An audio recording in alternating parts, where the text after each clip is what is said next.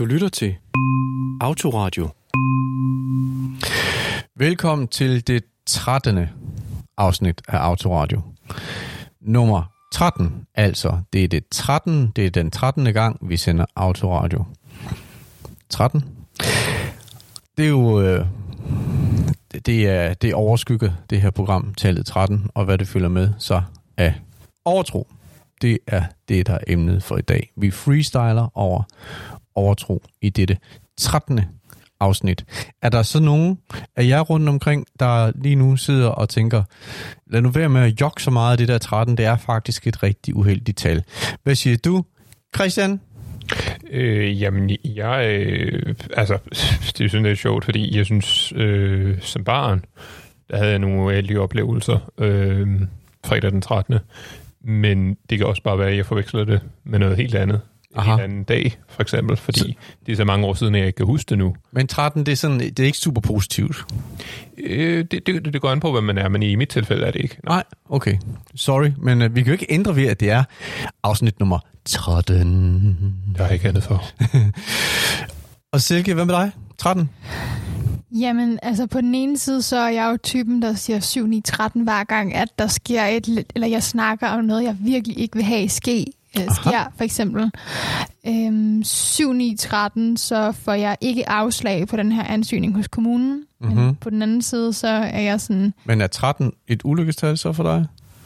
Øhm, det har det været, men så... Øhm, Okay. Jeg er fan af Taylor Swift, og så stoppede det med at være det. Åh, oh, Taylor Swift, hun er god til mange ting, var. Tallet 13 er en af dem. Okay, og så velkommen endnu en gang til vores frelsende vikar, Sara Kirkegaard, Søren Kirkegaards niese, men ikke den Søren Kirkegaard, og undskyld, at jeg alligevel siger det, for jeg synes bare på en eller anden måde, det er meget sjovt. Hvad med, og, og tak for sidst, Sara. Det var super godt, og fedt, at du kunne træde til igen. Hvad med 13 og dig? Altså, nu er jeg jo vokset op med en mor, der har fødselsdag den 13. Så der har jeg jo altid fået mm. Ah, men det kan også være et lykketal. Okay. Øhm, så den er lidt blevet boret ind, at øh, 13 ikke nødvendigvis er negativ.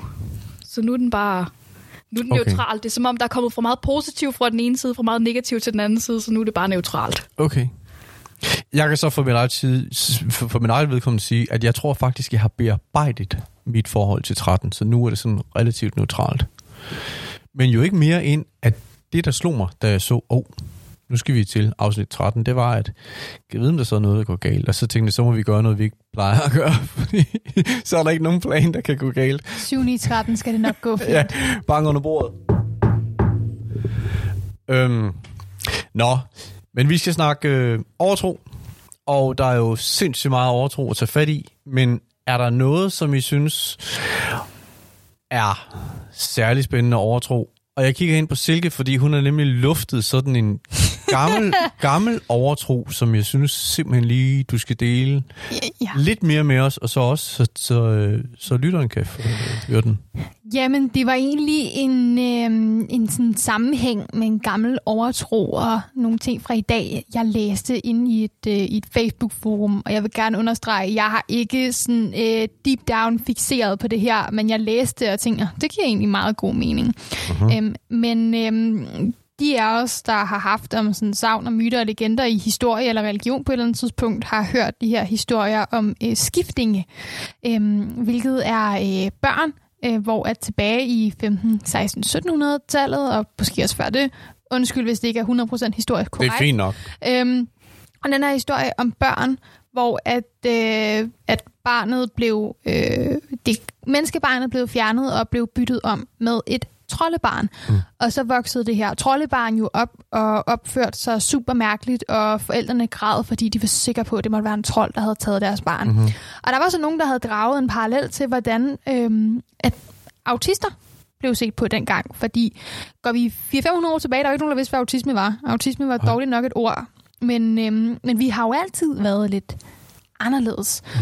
Så måske kunne en af datidens forklaringer på, at man havde et autistisk barn, være, det må mm. være en skifting, fordi når der sidder et barn over i hjørnet og hyperfixeret på øh, at lave den bedste opskrift på brød, eller øh, Ja. øh, bruge høtyven på den rigtige måde, eller hvad man så for, øh, for 400-500 år siden, så har det måske været den bedste forklaring, man havde. Mm.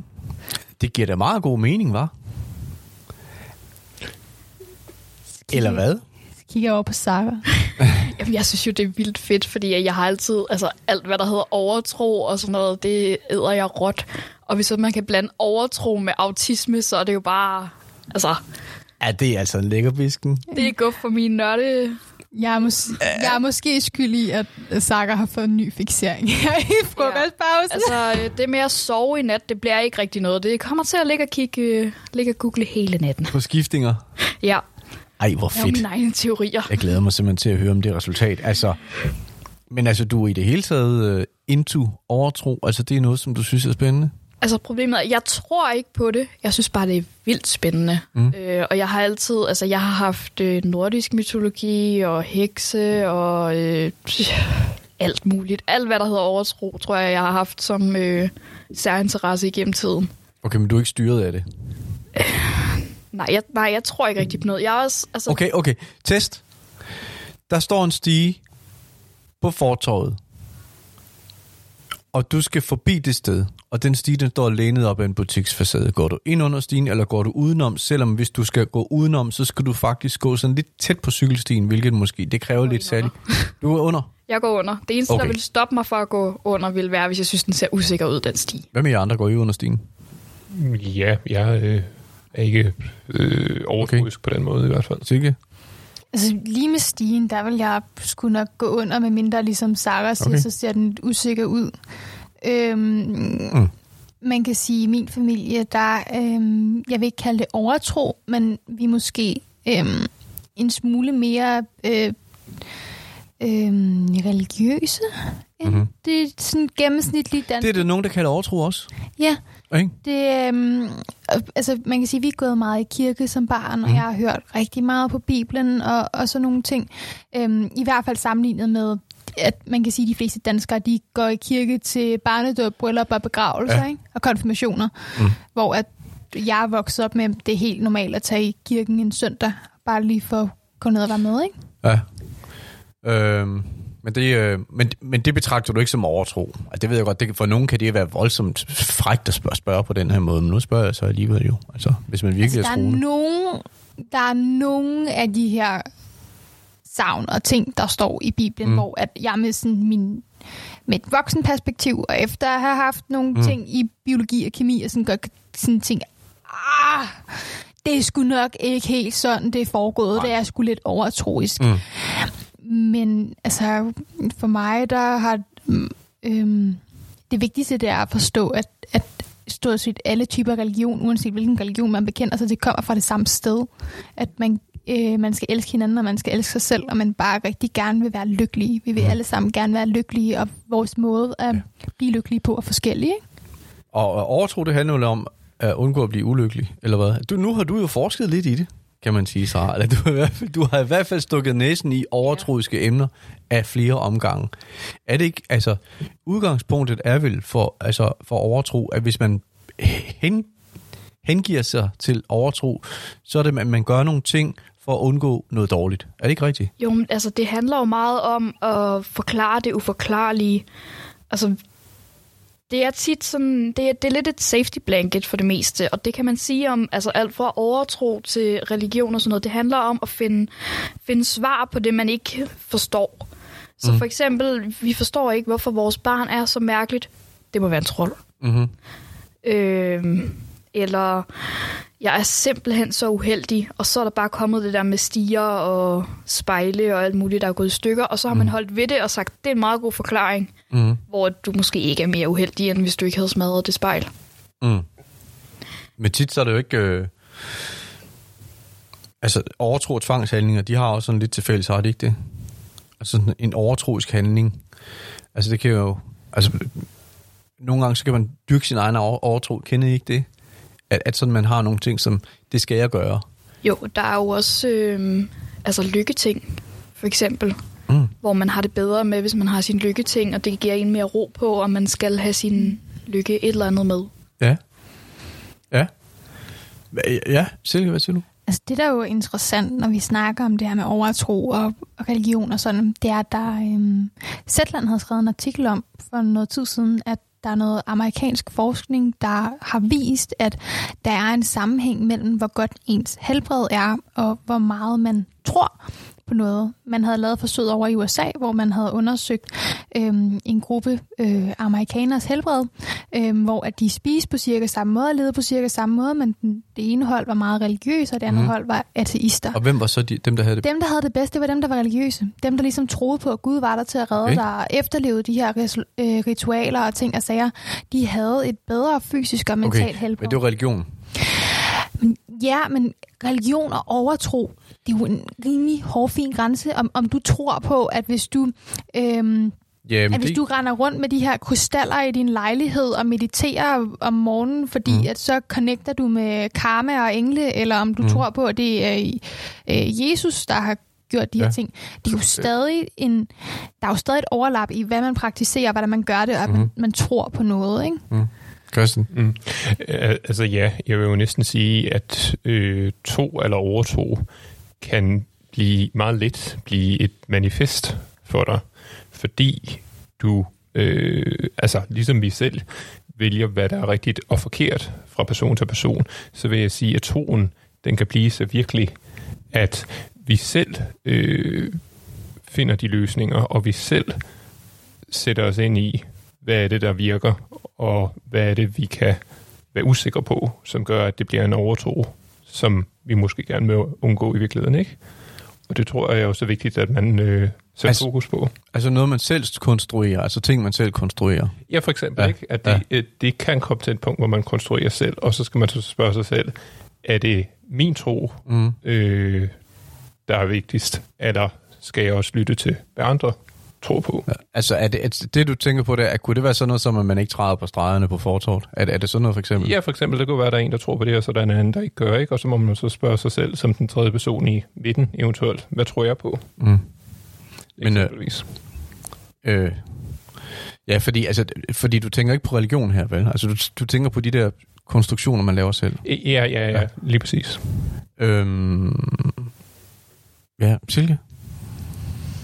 Øhm, når man snakker om at forklare det uforklarlige, øhm, det er jo også derfor, vi ser, at når der sker rigtig hårde ting ude i samfundet, der sker rigtig svære ting, man har, man har svært ved at forstå, så er der også en tendens til, at der opblomstrer nogle konspirationsteorier. Det er jo også ja. en slags overtro. Det er og rigtigt, uden, ja. uden, mm. Jeg har ikke tænkt mig at gå ind i, hvad der er for nogle konspirationsteorier ude i verden, fordi det mm. vil være et helt afsnit for sig selv. Ja, det synes jeg ikke, vi skal nu. Men der er nogle, øhm, nogle mekanismer bag, blandt andet, at når man tror meget intens på et eller andet, øhm, så har man en tendens til både bevidst og ubevidst at fabrikere beviser. Øhm, der er for eksempel det, vi mm. kalder øh, cherrypicking, hvor altså læser man et, øh, et dokument, yeah. øhm, som indeholder en masse viden, men så udvælger man de dele, der bekræfter der det, man selv tror er, er sandt. Ja. Og man, ja. øhm, hvis man er meget overbevist om, at fredag den 13. er en ulykkesdag, så kan man ubevidst komme til at yeah. skabe dårlige ting på fredag den 13. for mm. at opretholde den her tro. Ikke? Men Altså, jeg tror lidt, at det med at have overtro og tro og forskellige ting, om det er i religion, eller om det er ritualer, eller hvad det er, jeg tror at i en vis grad, at det er en god ting. Fordi jeg tror ikke på noget. Jeg tror ikke på noget religion. Jeg har ikke noget overtro. Jeg er faktisk rigtig kedelig. Jeg tror ikke på noget. Men jeg har virkelig, virkelig voldsom dødsangst. Og det ah. tror jeg ikke, jeg vil have, hvis jeg har troet på noget. Ah.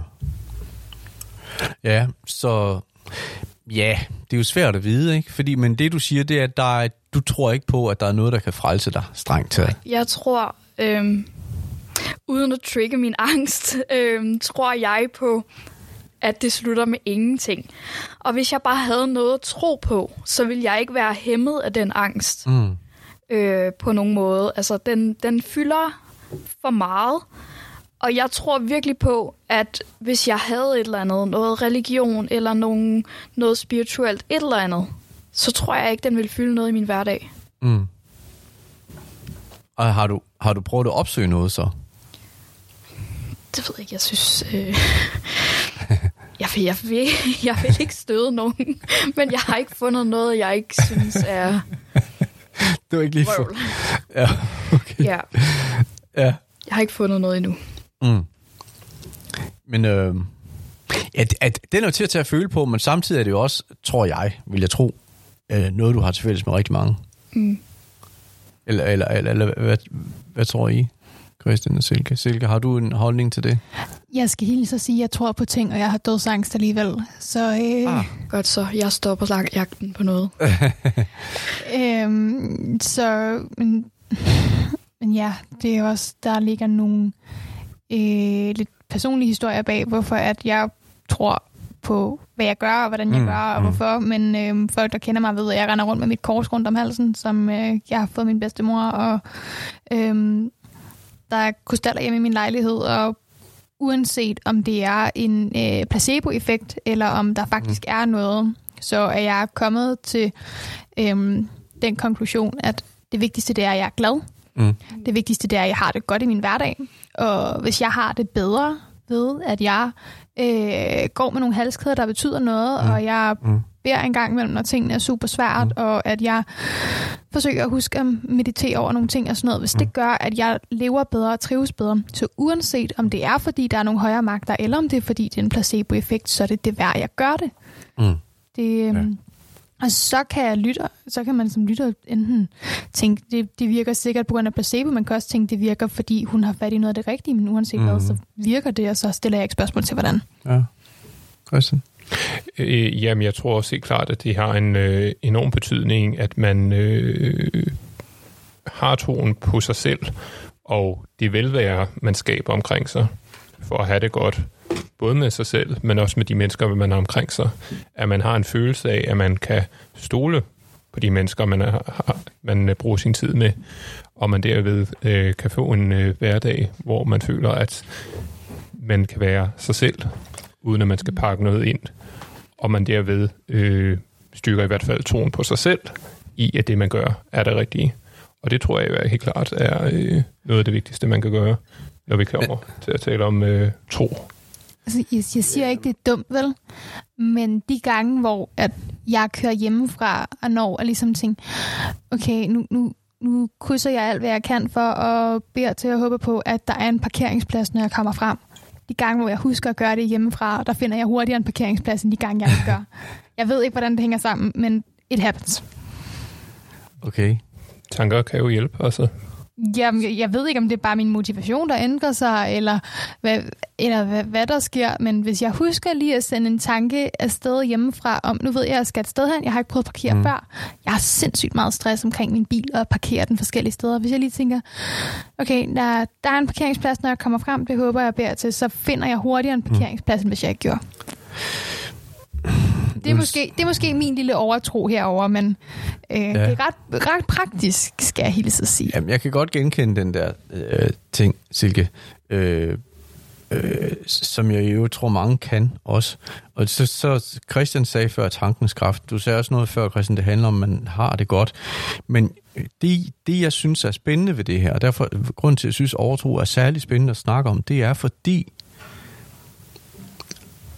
i min forestilling, der er autister mere udsat end neurotypiske for, at deres, hvad skal vi sige, hjerne fucker med dem.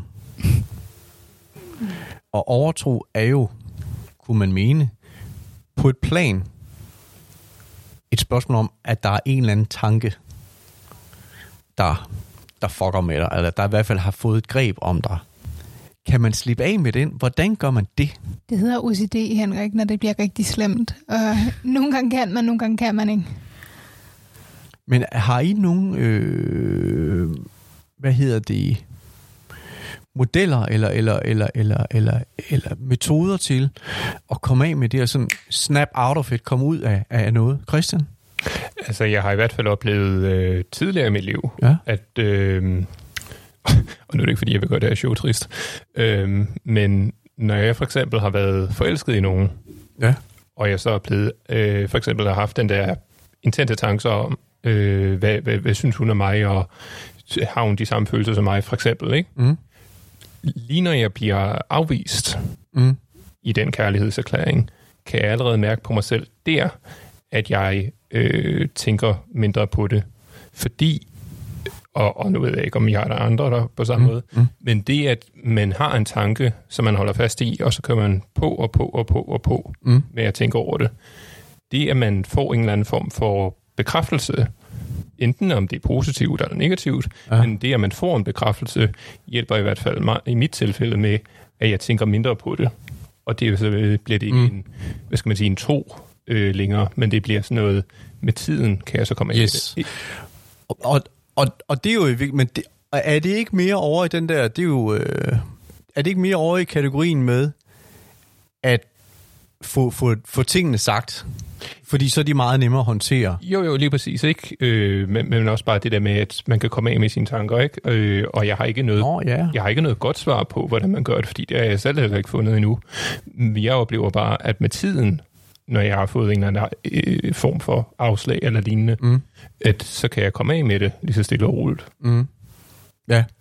Men jeg ved ikke, hvordan I andre øh, har det med sådan nogle ting.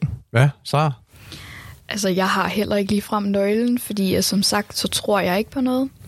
Jeg tror ikke på spøgelser. Lige så snart det bliver mørkt i mit soveværelse, så er jeg skrækslagen for spøgelser. Selvom jeg ikke tror på dem. øh, jeg ved ikke hvordan. Øh, det er lidt som om, at der er to hjernesider, hvor den ene er sådan, det findes ikke, det giver ikke nogen mening, og den anden den er sådan, de kommer og tager dig. nu. Og så står jeg bare sådan lidt ind imellem også bare sådan, hvorfor skulle de det? Altså det er sådan lidt frem og tilbage. Ja. Og jeg ved ikke rigtig, hvordan man slukker for den der frygt for spøgelser, når jeg ikke engang tror på spøgelser. Jamen, er det så ikke der, hvor du kunne gøre det, som Christian han siger, var ved at sige det? Øh, strengt taget. Var det ikke det, du siger, altså... Christian? I, I, jo, men jeg tror ikke, det fungerer helt på den samme måde, fordi spøgelserne svarer jo ikke tilbage igen. Nej. Nå, nej, men det kunne din kæreste jo eller din forlovede gøre. er der nogen? Og så kan jeg blive bange, når de siger ja. Ja, det er jo klart. Ja, øh, det gør de men, så ikke jo. Altså, jeg kan jo sige til min forlovede, at øh, jeg har det som om, at der er et eller andet her i rummet, eller sådan, og så kan han sige, at det er bare din kat, der render rundt dernede. Men det jeg ved hjælp, ikke, hvad... Det hjælper ikke lige jo, men så skal vi jo bare i gang igen næste aften, når det så er mørkt igen. Altså, mm. det er sådan... Ja. Ja, hvad, hvad pokker? Har du et tip til det, Silke, hvordan man kan komme af med den? Øhm, altså lige når det kommer til tro og overtro, der har jeg ikke så meget. Man kan sige, de her sådan, tankefixeringer generelt. Mm. Øhm, så har jeg øh, selvfølgelig jeg har nogle strategier til at, øh, at snappe ud af tingene. Øh, hvis jeg kan du give et tip? Øhm, den første, der er selvfølgelig det der med at sige det højt. Fordi mm. hvis ens hjerne den kører i ring over noget, der er egentlig irrationelt, så når du siger det højt, og skal sådan bruge flere hjernehalvdele til at sætte ord på, mm-hmm. så bliver den mindre rationel. Øhm, ja. Man kan sige, jeg har lidt rigtig meget angst. Mm. Øhm, og der har jeg nogle gange haft gjort det, så jeg har skrevet alt det ned, jeg har været bange for på et stykke papir. Alle de store ting og små ting, jeg har været angst for. Og så har jeg givet til min kæreste, mm. eller min støtte kontaktperson, og nogen har sagt, okay, hvor meget er det her rationelt? Og så er de sådan kunne kigge, okay, den der, det giver ikke mening, det der passer ikke, det der kan jeg godt forstå, men det kan vi ikke gøre noget ved lige nu. Mm. Bum, bum, bum, bum. Det er sgu øhm. da egentlig, den er, er meget god. Ja, det, øhm, øhm. En, en anden ting, som jeg øh, også gør, det er øh, det her med at, øh, at distrahere mig selv. Hvis jeg er i sådan et tankeloop, hvor at min øh, sygdomsangst er, øh, er rigtig, rigtig høj, så går jeg i gang med at øh, ligesom recitere for mig selv, hvad ved jeg 100% er sandt. Mm. Jeg ved, jeg hedder Silke. Jeg ved, jeg er 21 år gammel. Jeg ved, mm. jeg er autist. Jeg mm. bor på den her adresse, så videre, så videre. Yes. Sådan en fjerne fokus. Og så spise ting. Det virker. Øh, kolde ting virker. Spise kolde ting, det er et plus. Ja, det har du øhm, sagt tidligere, det kan jeg huske. Ja. Yes. Øhm, så det, det her med ligesom at, at, at få fokus ud fra det her tankeloop. Fordi mm. Jo, jo mere man lader tankerne køre ned ad den her motorvej, ja. jo, jo længere kommer du ned. Så Sara, hvis du sidder en aften, og det er mørkt, og du kommer til at tænke på spøgelser, så skal du bare skynde dig ud i køleskabet og hente noget mad. Uh, det er ikke urealistisk. øhm, men ja, jeg kan godt genkende det der med, at man skriver, altså også bare det der med at få skrevet ting ned, og så måske lige træde væk og blive distraheret, og så gå tilbage igen, og så kan man se, at det ikke er så slemt. Ja. Fordi at ens hjerne er rigtig god til at skabe en øh, stemning. Ja. Ja, især når man skal til at sove, og det er mørkt. Specielt, mm. når det er mørkt. Ja. Altså, mi- Min hjerne, den gør det så også med positive ting, hvor så får jeg en eller anden rigtig god idé, og så lige pludselig så har jeg planlagt en hel festival. Jeg, jeg tror, okay, nu må I ikke grine af mig, vel? Men den vildeste, jeg har fået, hvor jeg gik for langt, inden jeg stoppede op og tænkte, okay, det her er en fucking dårlig idé, hvad laver du, Silke? Mm. Det var, da jeg fik en fixering på, at vi skulle have autisme ungdom med i Melodi Grand Prix'et. Og jeg nåede så langt, så jeg havde designet kjolen og skrevet sangen, inden det gik op for mig, hvor dårlig en idé det var. Jeg undskylder på forhånd. Altså, jeg griner ikke, fordi jeg har undertrykt et grin, men det ligger nede i maven, kan jeg godt sige, der rumler lidt rundt, for det var lidt... Ja, men så jeg har stadig, jeg har stadig en sang liggende hjemme Ej. i mit, øh, i min, det, det er faktisk en ret fed sang, og jeg, i min hovedbestyrelse håber lidt, at jeg indspiller den på et eller andet tidspunkt, fordi den Ja. er god. Men, jeg, Men jeg, du skal ikke stille op som en nej, forening. nej. Det, Ja, Øh. så skal man lige hen til næste morgen og se de der noter og tænke, det, var ikke, det var ikke næste morgen i det her tilfælde, det var tre uger senere. ja, Kunne du ikke lige... Ja, det kunne... Altså... jeg, jeg kunne lige se det for mig, og så har vi... Og, og, og nu byder vi velkommen til autistindslaget fra... Nej, nej, nej. Jeg, altså, jeg, jeg, skulle Nå, nå, bare, jeg, okay. jeg ville stille op som mig, men min Nå, nå. kjole skulle have et, et AU-logo på ryggen, og så skulle Nå, være i samme farve som vores for logo. Ja. Ah, ja, okay. det, øhm, Så det var sådan en skjult reklame. skjul, ja. Product placement eller organization placement. Ja, så også Okay. fordi jeg godt kan lide at synge, og har altid syntes, Melodi Grand Prix lød spændende. Men igen, Ja. der ligger rigtig mange rigtig syrede idéer hjemme i mit ka- Mhm. mm-hmm. idékatalog, mm. fordi at så får jeg en idé til noget mærkeligt sådan sent om aftenen, og så kan, altså, jeg har været nødt til at øve strategier til at snappe ud af det. Ja. Men man kan også, hvis man skal se på det her med overtro fra en anden vinkel, kan man sige, øhm, hvor meget universet ved vi overhovedet, hvad er? Hvor mange, eller rettere sagt, hvor meget ved vi ikke, hvad er? Upsi dupsi. Hvordan kan vi som samfund tillade os at dømme noget som urealistisk, eller det kan ikke findes, når vi kun kender til så lille en brøkdel af universet? Ja, yeah, men der vil jo der vil den gamle studievært jo så sige, jo jo, men altså så kan alt jo i princippet være rigtigt, og så er der jo ikke nogen grænser for, hvad man kan sige og gøre og tænke, Det er rigtigt. Det, og øh, øhm, og uden det, grænser, så, så så hænger verden jo ikke sammen. Det, er, det er helt rigtigt, og selvfølgelig har vi brug for naturvidenskaben, og Mm. verden er nemmest, hvis vi kan være sådan nogenlunde enige om, hvad der objektivt er sandt og ikke sandt. Ja. Ellers så ender vi ligesom USA. Øhm, men, øhm, men der er mange ting, vi ikke ved. Der er rigtig mange ting, vi ikke ved. Og der er også rigtig mange ting, som vi nok aldrig vil kunne bevise med de værktøjer og de metoder, vi har nu. Se, hvor mange ja. ting, vi har opdaget. Men Silke, det er jo også netop derfor, vil ikke give mig ret, det er jo lige præcis derfor, at overtro, det stadig eksisterer. Det er, Derfor. ja, Vi bliver jo også ved med at modbevise ting, vi allerede ved. ja, ja, altså sådan, ja, Altså for at tage en helt altså specifik ting, så...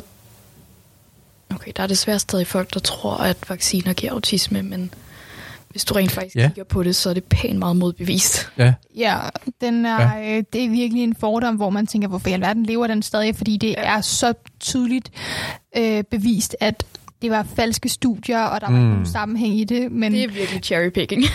vi havde en joke Ja. inde på AU's øh, Discord-server, hvor at, øh, når vi skulle ned og vaccinere, så var det en upgrade. Jeg plejer bare at spørge min forlod, om han vil være med i klubben, når- da han skulle ned og have vaccinen. ja. Hvad, hvad så? Vil han det? Jeg tror, han er mærkelig. Han er jo sådan set allerede med i klubben, eftersom han er din forlovede, så, så lever ja. Han jo. Han lever på autistiske standarder. Ja. Der er ikke, det er ikke neurotypisk hjem, det er neurodivergent hjem. Ja, ja. Det, øh, men, øh, men godt for ham, fordi så, så lærer han noget om det. Jeg, øh, jeg, jeg, jeg sagde forleden til en, øh, en autist, at øh, jeg synes noget af det, det mest spændende ved, at, øh, at ved autisme som neurotypisk, øh, typisk, er netop det der med, at man bliver tvunget hen et sted, hvor man alt andet lige bliver bedre til at kommunikere.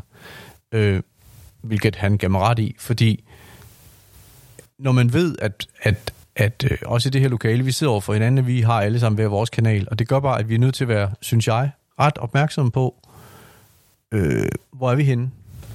Eller er det bare mig som neurotypisk, der tænker sådan? Nej. Det Men det er jo også, vi er jo indforstået med, at der er en, en kulturbarriere allerede i det øjeblik, vi går herind. Ja. Der, hvor misforståelserne opstår, det er, når man ikke er opmærksom på, at der er en kulturbarriere, mm. og man tillægger de mennesker, man kommunikerer med, nogle værdier, man ikke kan være, som de faktisk ikke deler, fordi der er den her kulturbarriere, der er den her forskel. Mm.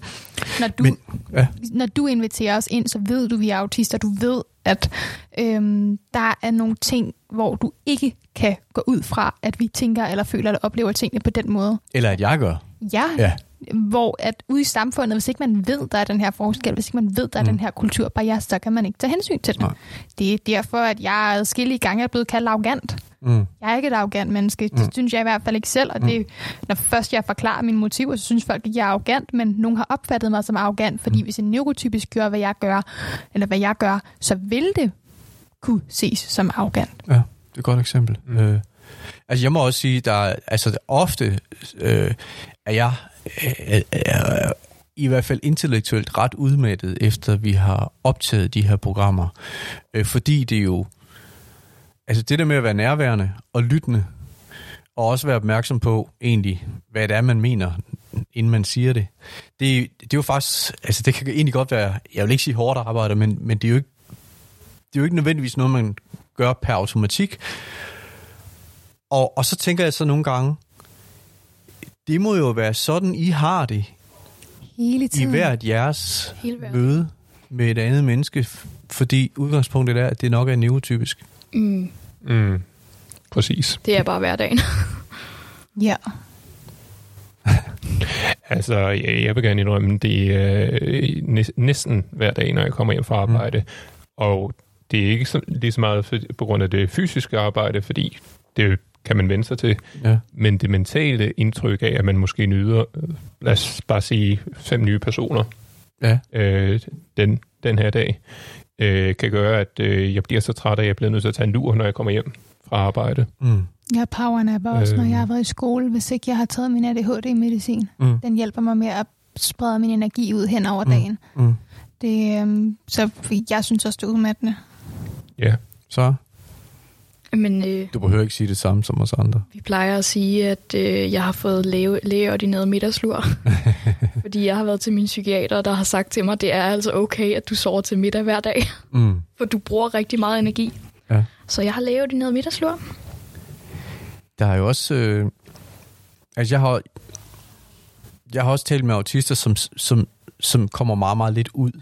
Jeg ved ikke, om, om, om det er fordi, at mødet med, med neurotypisk er for hårdt, men, men det kunne jo måske være en, en del af det. Øh, Altså bare, hvis hele verden er indrettet på en måde, der går imod ens måde at fungere på, så i det Ja. øjeblik, du forlader dit hjem, så skal Ja. du forholde dig til en masse ting, der kræver Mm. energi. Det er jo også derfor, at vi ikke kan bruge hele den her, øhm, nu siger jeg dumme, øh, dumme, øh, lineære, højt fungerende, lavt fungerende skala, fordi det er så ja, for autister. Ja, man kan ikke bruge det til at måle os på. Det er så unuanceret, og det tager mm. kun udgangspunkt i resultaterne. Man ser ikke Ja. på, hvor meget det kræver af os at nå Ja. de ting. Ikke?